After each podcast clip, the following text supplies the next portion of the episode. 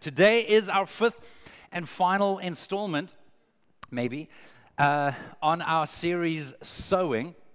And we've been taking a look at how um, we can position ourselves to actually be formed into the image of Jesus. So we're looking at, at interchangeable words like formation and discipleship, which is really just various ways of talking about how to actually grow and mature in our relationship with God. And the effects of that will be that we're increasingly whole, we're increasingly healthy, we're dealing with our yesterdays, moving forward towards God's tomorrows. And, and all of that is a process that we don't have full control over in terms of the outcomes, but we do have control over the inputs.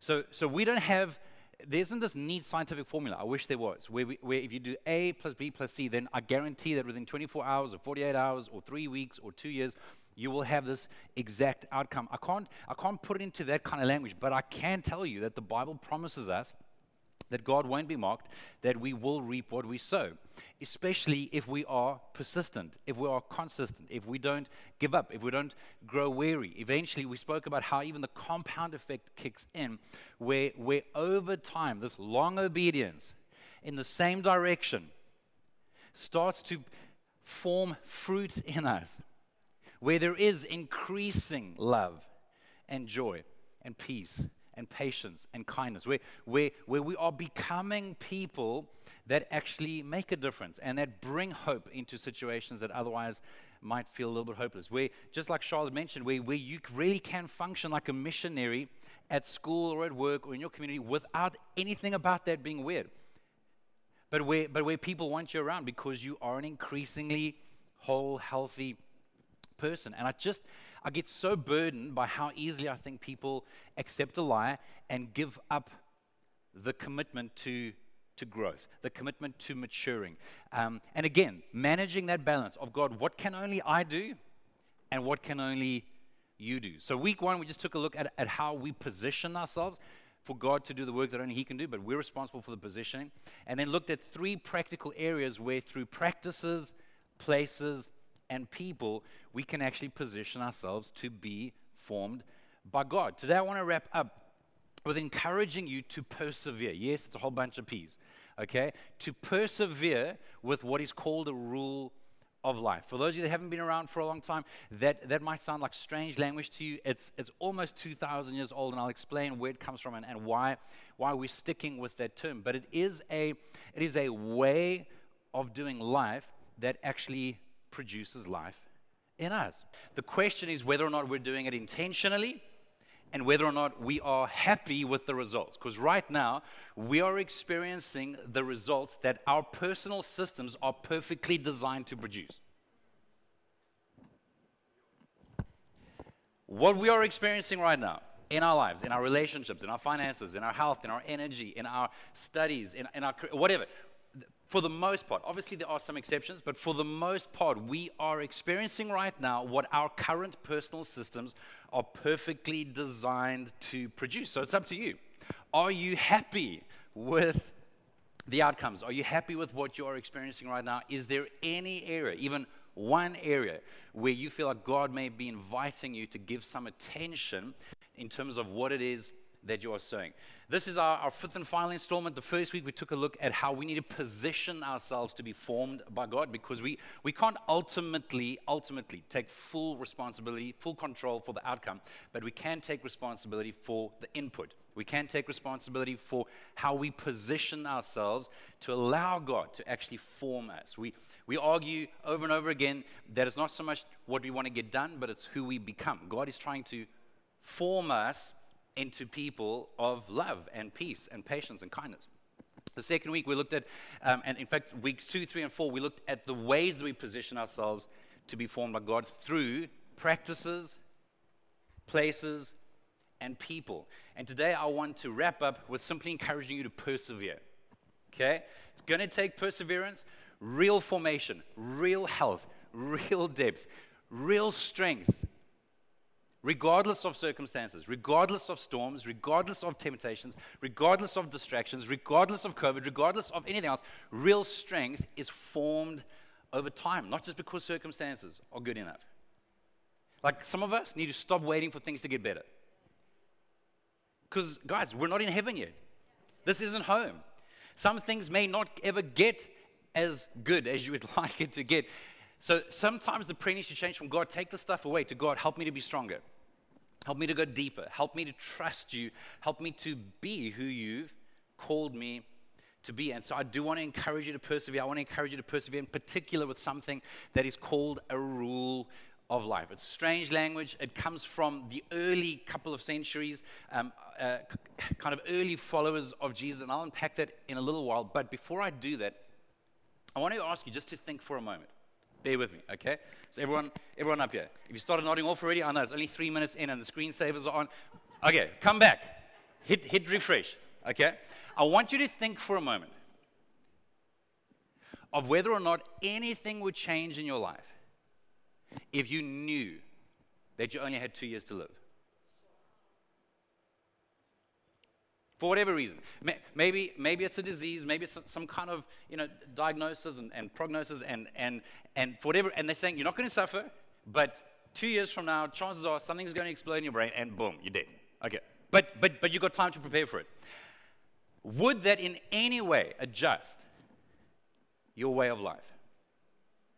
Would that in any way change your schedule, your priorities, your relationships, your time with God, maybe, maybe trying to guard and, and manage your energy, maybe, maybe being a little bit more selective in terms of what you, what you focus your mind on when it comes to entertainment and media, in terms of stuff that, that either feeds negativity in you or stuff that feeds hope and life. If you knew that you only had a limited time to live, how may it affect the way that you live? Now, the reality is, most of us have no idea how long we have to live, but we do know that our time is limited. And one of the, I think, wise prayers of the Bible is recorded in Psalm chapter 90, verse 12, where it says, Teach us to realize the brevity of life so that we may grow in wisdom. Teach us to realize the brevity of life. Guys, we've, we've, just, we've just said goodbye to three people in the last week. You just don't know. Teach us to realize the brevity of life so that we may grow in wisdom. When we realize that our time is limited, we limit our options in terms of how we're going to live, who we're going to live with, what we're going to give our energy to, whether or not we, we keep waiting for one day to make a difference, or one day to live on purpose, or one day to, to get that area sorted out, or if we realize, wait, wait, this stuff actually matters. Teach us to realize the brevity of life so that we may grow in wisdom. Our, our key passage over these few weeks has been from Galatians chapter 6, verse 7 to 9. And I'm going to read each, each of those three verses out of a different translation. The first is from the Passion Translation, it says, Make no mistake about it, God will never be mocked. For what you plant will always be the very thing you harvest. The harvest you reap reveals the seed that was planted. Then, verse 8 in the message paraphrase the person who plants selfishness, ignoring the needs of others, ignoring God, harvests a crop of weeds. All he'll have to show for his life is weeds. But the one who plants in response to God, I love that word response. That's why it should be underlined and highlighted. Okay, it's in yellow, everybody. We, everything we do that's good is in a response to God letting God's Spirit do the growth work in us. Again, we position ourselves to be formed by His Spirit. Harvests a crop of real life, eternal life.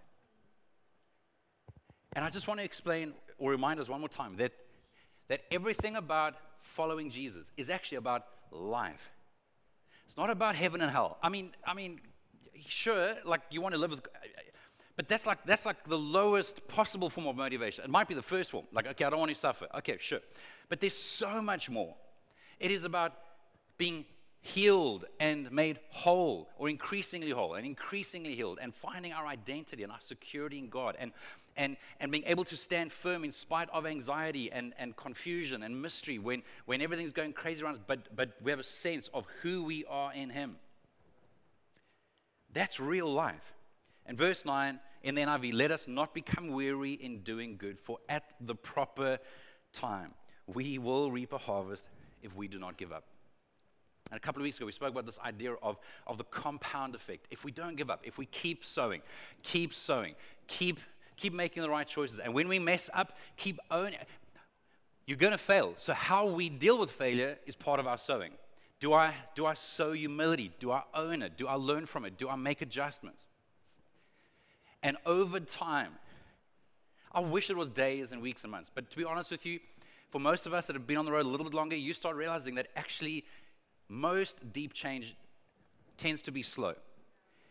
And, and, and it's over time that a compound effect kicks in to where all of a sudden there really is, as you look back, a deeper sense of peace, a deeper sense of joy, a deeper sense of conviction, a deeper sense of confidence in God, even though you know your own frailty, your own weakness, and your own imperfections. I want us to persevere with the rule of life. If you asked me, Jason, what is one practical, tangible thing that I would love to see take place in our church this year? It is that, it is that almost every one of our leaders, so like 90% of our leaders, so we're, we're coming for you, and 50% of people that consider this home, not the doctor's room where you just pop in once or twice a year when you're sick. I mean, like, like, like this is home. You know, you eat here, you participate here. You, okay, 50%. I would love for 90% of our leaders, 50% of our people to actually have something written down or typed out, like an actual, tangible. I can see this. I can, I can evaluate and make adjustments. Rule of life. So I'm putting that out there. Let me now explain a little bit more about what this means. The word rule is not the same as law, and I'll unpack that in a moment. But and notice not rules. Most of us hate the idea of rules. It is a rule which comes from the Latin word regula, which is where we get the word to regulate. So it's, the, it's how we regulate our lives. It is an, an, an, an interchangeable synonym, would be a way of life. It's just simply the way that we are trying to approach life. One great definition is that a rule of life is simply a schedule, schedule. What's the right way? Schedule. Ooh, ooh, okay. Schedule slash schedule and set of practices. Okay, a rule of life is simply a schedule and set of practices and relational rhythms. So, so three things. It is like our time is our budget, right? Our, our diary it, it is kind of how we manage our energy, not just our time. Time is one thing. The older you get, the more you realize okay, energy is a different thing. I need energy for stuff. Okay, so it's our schedule and it's a set of practices. We all have practices, just a question of whether or not they're working for us. And relational rhythms. Last week we spoke about the key role of relationships that organize our lives around Jesus' invitation to abide in the vine. In other words, in other words, it is a schedule, set of practices and relational rhythms that help us to be with Jesus, become like Jesus, and hopefully do what Jesus would do. In other words, in other words, it is the, the goal is not to have a rule of life. So don't, don't tick the box where, okay, Jason, I got something written. I haven't looked at it for six months, but I, I wrote something down. No, no, that's, that's not the win. The win is to actually be trying to do something about it and making adjustments when it doesn't seem realistic or when it feels like, like it's not working so well. Because, because the goal is not to tick the box, the goal is to become people of love. A non anxious presence. People that over time make a difference at work and at school and in your neighborhood and in your club and in your team. Because over time, you are a constant presence that reflects a sense, like, like a genuine source. There's a source you're connected to, you're tapped into. What it means to abide in the vine is you're tapped into a source of creativity and integrity and humility and participation and generosity. That's the goal, not a rule of life. A rule of life is the means to getting there. And in case that freaks anyone out, you think, oh, like, like another thing to limit or another thing to. No, no. You already have a rule of life. You already have a way of doing life. The only question is whether or not it's working for you. The way you wake up most Mondays is the way you wake up most Mondays. Same for Tuesdays, Wednesdays, Thursdays. Your evening routine is probably fairly consistent. You, you either wait until you're falling asleep and then drag yourself to bed, wake up smashed, and check your phone before anything else, and you wonder why you don't you know, wake up with joy and hope and faith when you're reading about another corrupt politician or, or you're quickly checking out how beautiful, famous, and wonderful people are on social media and you just like have morning breath. You know, like, like you have a rule. Is it actually working for you? Another, another term, many scholars argue that, that could mean the same thing as a rule or the regula is a trellis. The trellis that helps a grapevine to grow off of the, the ground. So where insects cannot destroy and where it doesn't just have this, this like undirected, unlimited growth that goes all over the place. No, no, a, a trellis actually causes the vines to grow intentionally. So, so when, so when you think of a rule of life, think of a trellis. Is there a structure that is leading my life towards life? The people I spend time with, is that bringing life over time? Or is it actually just feeling a little bit like, ugh? You know, you know, the people, I don't know. I don't know if you have anyone, but like maybe there are people that you spend time with where it's like fun in the moment, but then afterwards, like, ugh, I, feel, I feel a bit dirty. Or maybe there's stuff that you watch or read or scroll through where sometimes it's, it's encouraging and it's lighthearted and, it's, and, it's, and it cheers you up, and other times it's like, ugh, wow, this is gross. Like you just feel gross. So, so it is a structure that th- your sleep habits and patterns, as far as it is within your control, is either leading to energy in the morning and the afternoon and the evening, which is ideally what we should have, by the way. Like there shouldn't only be two hours of the day when the caffeine's still working that we should have energy, right? So, so, so our, our approach to sleep should either be helping us with having enough energy to do what we need to do during the day, or it's not. And if not, then believe it or not, for most of us, we can actually do something about it. I think that there's a very subtle lie that we believe that there are too many things that we have absolutely no control over. And that, and that makes me a victim. Now, now, maybe you are, but, but for most of us, I doubt that we are a victim to some of these things. We're not a victim to what, we, to what we watch and read during our disposable time. Most of us are not a victim to our sleep patterns, although if you work shifts, you may be. I, am talking about people that have that kind of. Con- but even then, there's there's, a, there's a level of control. One of the very last things that Jesus spoke about like, like we talk about if you knew you only had two years to live, Jesus knew he had like maybe 20, like 12 to 24 hours to live. When he spoke about being, a, being connected to the vine, abiding in the vine. John 15, verse 1 and 2 says, This is Jesus speaking on his way to being arrested, where he's going to be falsely accused, convicted, and, and killed, right? So, so surely he's going to be selective with what he talks about. I am the true vine and my Father is the gardener. He cuts off every branch of vine that doesn't produce fruit, and He prunes the branches that do bear fruit so they will produce even more. So, so He's saying, guys, this is a good thing. Don't think that pruning is bad. Don't be discouraged. Stay connected. If you stay connected, you will produce fruit. Verse 8 says, When you produce much fruit, you are my true disciples. This brings great glory to my Father. So even Jesus, as one of the last short little teachings and illustrations that he gave on his way to his death was guys, we need to be intentional about abiding, about, about staying connected.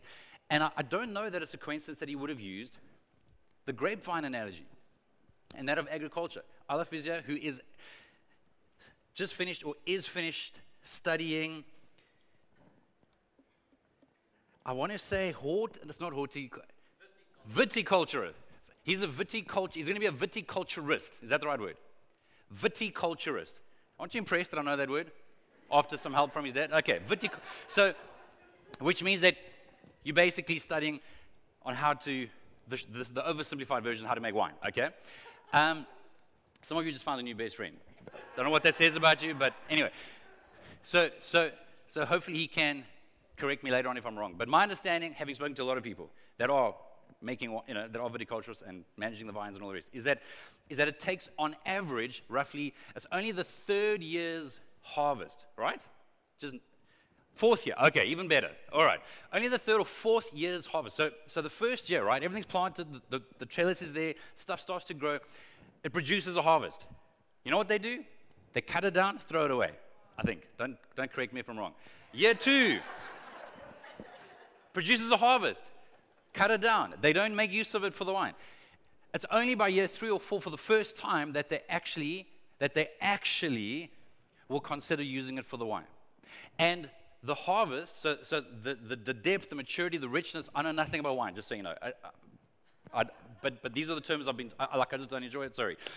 Is the, the, the quality of a, of a wine that is made from a four year, a four year old vine is completely different to the quality of a 20 year old vine. Because there's a, there's a depth, there's a richness, there's a maturity, which is why we keep telling you not to compare. If you're new to following Jesus, don't compare yourself to someone that's been all in for 20 years. But, but I do want to encourage you to persevere. Stop looking for shortcuts, stop looking for quick fixes. No, no, there's a slow work, it's a long obedience in the same direction. Okay, I've got very little time to give you 10 principles very quickly. Okay, boom, boom, boom. Just stick with me. I'm going to try, okay? Those of you that know me thinking that even God can't make him do that in a few minutes. And God bless you for that pessimism and, and all the rest. So I do want to encourage you. The notes are on YouVersion, so it's on the Bible app. Remember, just go to more events, View Church Mornington, and then hit save. Don't forget to save the notes. In case we don't get to everything, you can go back to it. And on there is a link.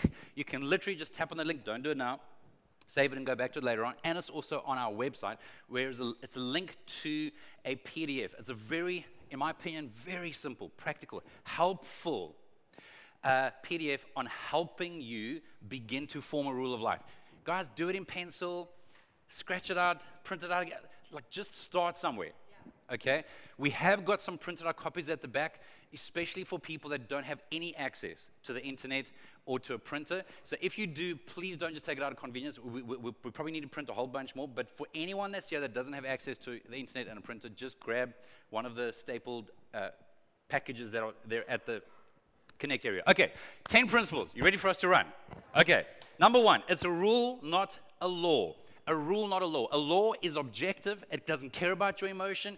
If you, if you, if you, if the speed limit is 60 and you, and you drive 70, you're wrong boom, there's a fear of punishment. A, a rule is not a fear of punishment, it's not based on shame, it's not based on guilt, it's not based on, on a fear of consequences. It's, it's more concerned with is this producing life? Okay? So, so Sue and I need to spend time together outside of work, outside of parenting, outside of anything else. We, we're not going to not be married if, if a few weeks go by with us not honoring our rule. However, our, the, the quality of our relationship, the peace, the security, the intimacy will be affected. So it's not, it's not that you're going to be punished if you don't, it's just that we're going to start to feel it if we don't. I know how much time I need to spend with God and how consistently that needs to be. God doesn't stop loving me if I don't have my quiet time in the morning. I don't lose my salvation if, I, if, I, if I'm completely erratic over the period of a month. But I don't feel that same clarity, that same peace, that same confidence. I, I feel like I have to start from scratch when it's been days. It's a rule. It is not, it is not a rigid legalistic to do list. It is, it is something that should lead to life. Okay? Number two. Sure, scrolling past a lot. It's a working document. Okay? It is a working document. Life is a bit of a moving target. We've all discovered that over the last two years. If, you, if you're in a stage of life where you have young kids, it's a moving target. If you're starting a new business, if you're taking on new responsibilities, it's a moving target. So, so review the rule of life and make adjustments. You don't have to be married to the rule, be married to the outcome. So remember, it's a means to an end, it's not the end in itself. So ask yourself is this bringing life? over time, so maybe don't like don't evaluate it perhaps after a week, okay? Give it a bit of time. But if over time you're discovering that, that this isn't like this is actually making me more anxious, more stressed, it's just like another bunch of stuff I have to do, well then change something. Change something. It's a working document. It's not another religious, legalistic way to get to God. Okay? Although the goal is to help us connect with God. Number three, start small. Start small. We always say, start where you not where you. Start where you. Not, wow, guys, come on. That was the same five people. Start where you. Not where you. Start where you are, not where you want to be. Some of us might want to become a monk or a nun overnight. You're going to be horribly discouraged. And your family can tell you right up front, that's not going to happen. Okay? It's going to take time. Start where you are. Start small. Please. I, I know I, I have the same personality, right? You want to just tackle everything that you'd love to be amazing at the same time. Don't. Ask God for wisdom. Try and discern maybe what Charles Duhigg in his book, The Power of Habits, calls a keystone habit. What is a keystone habit that is likely to have a knock on effect? And I've got to tell you, there have been times in my life where it's been a different thing. There have been times where I, have known, like, no matter what, I've got to prioritize the first chunk of my day even more to just slow down, pray, reflect, spend time with God. And then there have been other times where I know that it's getting more sleep. Or there, or there are other times where it's like, Jason, if you don't exercise more consistently, it doesn't matter how much you pray, how much you you're not processing the toxins and the stress of life sufficiently. So, so maybe start off with that keystone habit. Start small. Start where you are. Don't, don't try and tackle 15 things at the same time. Number four, consider your personality, your season of life, and stage of discipleship. Okay? Again, if you're a brand new follower of Jesus, or maybe today you become a brand new follower, I'm not going to encourage you to try and spend an hour with God tomorrow. I mean, you might want to, and you might, that's great, but that might be quite a quite an unrealistic goal from a sustainability point of view. You might just need to start off with 10 minutes or 15 minutes where you just reflect on a, a simple verse. Maybe you maybe you you you sign on to the Bible app, YouVersion Bible app, and you just to begin with, you might just start with reflecting on a single scripture. But can I say something that if you if you've been a Christian for 20 years and you're still just reflecting on the verse of the day, I'm not, I promise I'm not trying to be facetious. I want to suggest that it's possible that you're still a one year old 20 times over. I say this with, I, promise you, before the Lord, with all grace and humility. And, and as someone who, I have my own struggles. I'm just saying to you guys that if you've been, if you've been on the road for a long time, you, there should be some shift from when we first started to follow Jesus. So consider your stage of discipleship. There, there, there are people that God might invite and highlight to actually put fasting into not a once a year routine, but into like a, a weekly routine. Or, or maybe you've been making excuses, and again, I say that respectfully, against tithing or something, where God, where God might be saying, you're not going to get any more information. Somewhere along the line, you've either just got to go all in. So, so it depends. It just depends on your stage of discipleship. Again, a brand new believer it is, it is not only unrealistic, it's destructive to expect them to be doing a whole bunch of stuff that a 10, 20, 30 year old believer should be doing. But it is almost equally destructive for a 10, 20, 30 year old believer to be doing the same stuff that they were doing when they were a baby. I meant that quite lightheartedly. All right. Your personality, if you're extremely introverted, that should affect how much time you put into your schedule for, for solitude, for for just maybe, and it doesn't just have to be reading and praying naked on the roof, which would be awkward. It, it, could, just, it could just be that you, that you just have time alone, where maybe you go for a walk, uh, or maybe it's just you and, and your spouse, whatever the case is, or, or maybe you do enjoy just reading. Other, like, like you need time to, you need alone time. But then there are others that are extroverted, where you need time with people. It's like you start feeling punished if you don't have enough time with people. That's why you've hated COVID, because it's like, can we just get on with it already and get back to normal? Introverts are like, I mean, we said that people, you know, are suffering, but, but like, can we just stay isolated for a bit longer? You know, uh, your personality makes a difference. So take your personality into account, but let it explain your needs. Don't let it excuse an unhealthy version of your needs. If you're a parent of young kids, life is going to be less ordered than what you'd like it to be. I, I was saying to someone yesterday that as I look back over the years, I wish, if there, if, there, if there, was anything that I wish I could have done a little bit differently when our kids were younger, I wish I was just a little bit more relaxed. I definitely liked control way too much and they didn't. And that caused tension at times. And I was trying to juggle various balls and all this. I'm just saying, guys, there's, there is a level of flexibility, interruptibility, mess that just goes with, and it's not even just with young kids, but, but I mean young kids in particular. I heard someone once suggest that just like in, in, in monasteries, they were in, in some monasteries, they would have what they call like, like a, a, a bell that calls people to pray. It happens seven times a day, all, all throughout the day and the night. And no matter what they're doing, that bell goes, they stop what they're doing, and they just, and they go to the, to the hall or whatever the case is, and they pray. And, that, and they were making the point that in the same way, just like, like those monastic bells ring, sometimes the interruptions from our kids need to be seen as a monastic bell, where we, where we, don't, where we don't just see them as an interruption, but maybe an invitation. I want to remind you that there's no word for spiritual in the Hebrew language. So, is it possible that you're responding to the need of your child, however unplanned it is, could be just as spiritual as, as you having a dedicated time to serve and give and, and do something? So, the question when you're facing an interruption, it's not just with young kids, this is just life. Guys, I'd love to tell you that there's ever been a day in the last 25 years that has gone according to plan in the ministry. Like, never. So, for someone that likes structure and perfection, I'm just telling you, I've had to learn to, to hold on to some things a lot more loosely. But the question when you're being interrupted is is this a distraction or is this an invitation?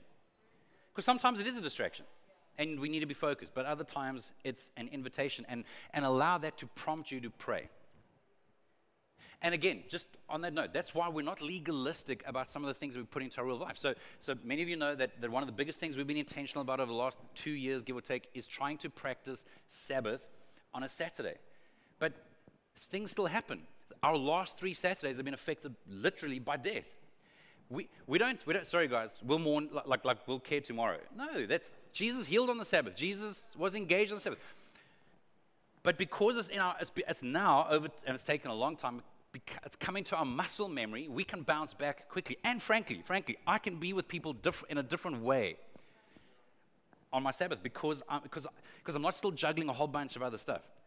So it's not this heavy legalistic thing. Anyway, consider your stage, season, personality, etc. Number five, everything is spiritual. I mentioned that a moment ago that there's no Hebrew word for what we call spiritual. So entertainment is spiritual. So what, what you're reading, scrolling through, or watching, it's spiritual. It's either forming us or it's deforming us. Exercise is spiritual. Sleep, some of you can say amen, is spiritual. F- food, time together, it's spiritual. You can say amen to that too. Okay? It's guys, everything is spiritual. Work is spiritual. It's not from the devil. Okay? I mean, it might have been affected, but but guys, so so don't just think that this is like okay, my rule of life is like I need to spend some time with God. No, no, it's how we approach work. It's how we approach sleep, time with people, exercise, fun. Do you know that fun is even spiritual? Now, there's fun that's spiritual in a good way, and then there's fun that's spiritual in a bad way, but it's all spiritual. Justin Whitmel Earley in his book, The Common Rule, talking about, um, about the, the role, the effects of of, of just the habit. Like he encourages people to have one meal at the table every day, whether, whether you're with housemates or anyway, but, but especially as a family. And he says the following If our household routine is too busy to allow meals that unfold with family members, roommates, or neighbors, we should at least admit that the school of our household is not actually a school of love, but rather a school of busyness. That house is a place where we teach each other how to do too much and be stressed about it. Because everything is spiritual. You feeling good about yourself? Okay, number six. Prioritize. Prioritize. If you're going on a trip, all right, and you don't get to take your car, you have to go on a plane or a bus, whatever, and you're limited with how much luggage you can take. You're go- you can't take everything you own with you. You can't take the whole cupboard. You can't take the washing machine. You're gonna, you're gonna prioritize what you can take with you, right? You're gonna take the most important stuff first. For me, it's my pillow. I have an amazing pillow. I can sleep on a bad bed with a good pillow more easily than I can sleep on a good bed with a bad pillow. Even when we've gone to Zambia, I've literally gone into the village with my pillow. I'm like, thank you, Jesus, for my pillow.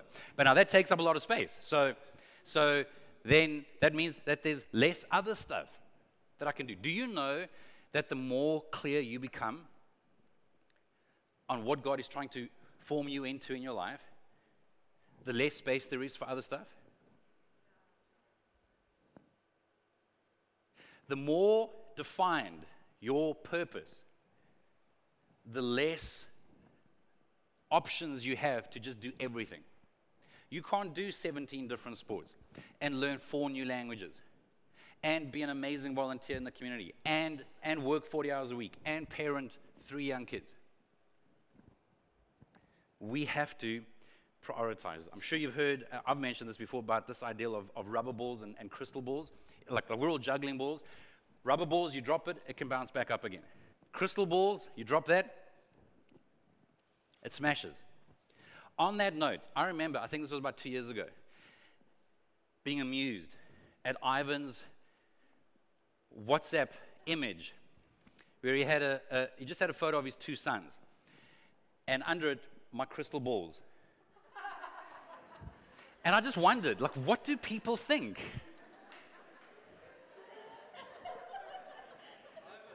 And it was up for a long time. But at least he knows his priorities, okay? He can, he can explain it to you later. I thought that was funny. All right, number seven, be specific. Be specific. Look for things that you can be specific about. In other words, don't, don't just say, I want to rest more. Like that means nothing. You may, you may, you may need to be clear and say, I'm going to I'm to Sabbath on Sundays. I'm going to come to this first service and worship God and, and, and connect with Him. And then we're going to rest from work, worry, wanting. We're going to, we're going to spend time with friends. We're going to, it's going to be our opposite day. It's going to be where we do the things that we don't get to do during the week and things that are refreshing and restful and where we can delight in God. Be specific. Or if you need more sleep, not I need more sleep. No, no, like what time are you going to try and go to bed? What time are you going to wake up? If you're going to exercise, write it down. I want to exercise this number of times a week at this time, at that place, doing, which again, by the way, don't be discouraged. That could take a lot of time to figure out. That's why I just want you to start somewhere. We're literally meeting with our leaders in a week and a bit to get them to actually start sharing the beginnings of their working out of a rule of life. Because it is a working document. We're meeting with our staff every week at the moment because it is a working document. It is a process. Number eight, keep a healthy balance. What do you mean by that? Is upstream and downstream habits. Upstream is where it's stretching you, it's challenging, it's difficult. You can't have too many of those. Downstream is where it's easy. Like, like, like recently, I've been trying to learn to play tennis, and I use that word incredibly generously. Um, I'm enjoying it. So, so for me, that's, that is, like, that's not hard for me. I don't have to dig deep to, to one. Like, if there's disposable time, I want to be able to, I, am I'm, I'm having fun. It's outside, it's exercising. I don't, I'm not focused on the fact that my heart rate's 170. I'm trying to get the next point and, and beat someone. Like, it's, it's, it's fun for me. That's, that's an easy, um, like, like downstream habit. For me, fasting is an upstream habit. Like, that's, whoo, whoo, like, that's a stretch. Okay? So, Find a balance between that. Number nine, share with someone. I cannot emphasize this strongly enough. Don't do it alone. Go back and listen to last week's message. We need one another. What many of you don't realize is that we spoke about this two years ago.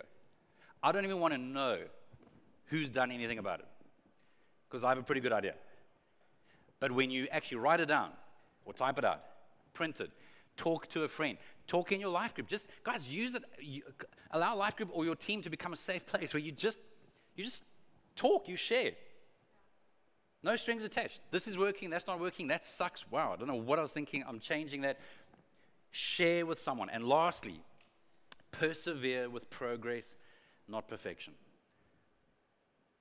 Be patient. It is a long, slow journey. James Clear author of The Atomic Habits, wrote in the middle, it feels slow. In hindsight, it feels fast. When you're in the middle, it's like, shibboleth, is this ever going to change?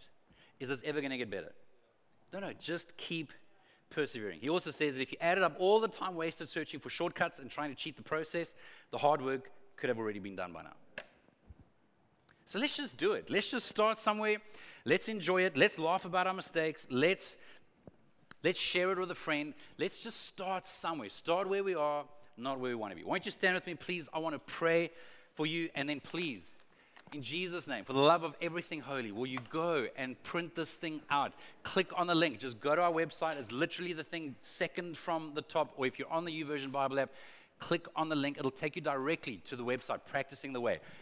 It's gold, everybody. You want to get you, you want to get some input on practices, on solitude, silence, fasting, Sabbath practicingtheway.org is gold. Father, please, in Jesus' name, would you help us not just to be hearers of the word, but to be doers of the word? Thank you that you promise us that you won't be mocked. We will reap what we sow.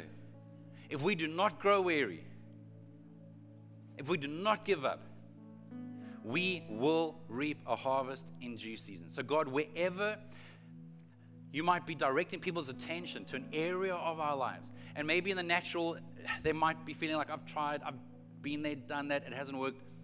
God, where you're inviting them to try again, please, would you just breathe? Just breathe some fresh hope. God, would you debunk some of the lies, some of the myths, some of the excuses, and help us to just start? And then to take the next step and then the next step, and to keep taking steps. And when we fall, to get back up again, and to tell someone, and to get prayer, and to try again, and try again, and try again, and try again. That we would order our lives to be with Jesus, so that we would become like Jesus, so that we could do, can do what Jesus would do if He were us. Where we are making a difference, where we are loving other people, and where we are living on purpose. In Jesus' name I pray. And everybody said, Amen. Amen.